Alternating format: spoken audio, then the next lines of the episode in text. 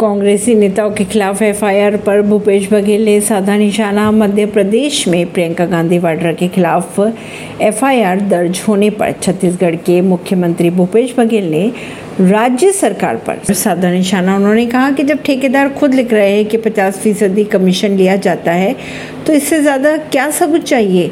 FIR दर्ज कराने से सच नहीं छुपाया जा सकता। वहीं कांग्रेस नेता अरुण यादव ने भी कहा, पहले हम गोरों से लड़ रहे थे, अब इसके खिलाफ लड़ाई जारी रखेंगे।